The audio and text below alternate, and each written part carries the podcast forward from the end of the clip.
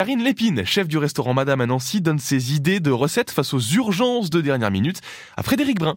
Un de mes invités ne mange pas de viande. Ça arrive souvent, Oui. de plus en plus souvent. Oui. C'est normal et Oui. c'est- maintenant anodin, mais on aimerait bien lui préparer quelque chose de de- de- d'aussi sympa si on a prévu de la viande à table. Bon, alors après, euh, c'est c'est quand même simple parce que s'il mange pas de viande et qu'il mange euh, du poisson, on a quand même toutes les recettes de poisson. L'idée, c'était effectivement de, de, de le faire simplement quand on a une grande table et, et un invité spécifiquement qui ne mange pas de viande. On peut faire donc tout simplement un, un, un curry de légumes en amont euh, dans une cocotte. Bon voilà, avec du lait de coco, du curry, euh, mixer tout ça.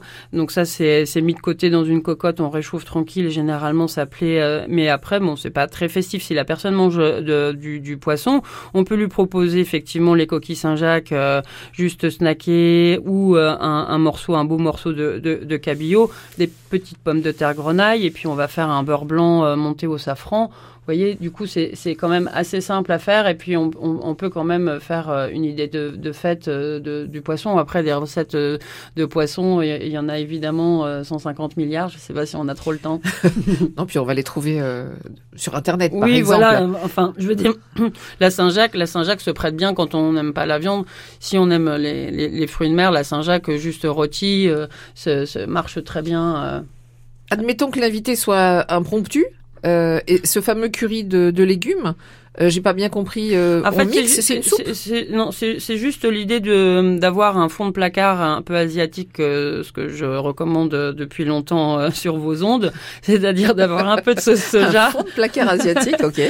d'avoir un petit peu de sauce soja, d'avoir un peu une boîte de lait de coco, etc. Donc et puis un, un, un peu de curry, de pâte de curry, etc. On va faire une échalote juste tomber avec un, un petit peu d'huile. On va mettre une bonne cuillère à, à- à soupe de, de, de pâte de curry. On va déglacer avec le- la sauce soja. On va mouiller avec le, le- le lait de coco. On va laisser compoter tout ça. On va mixer. Ça c'est notre sauce curry, plus ou moins forte su- suivant les- le, goût de cette personne.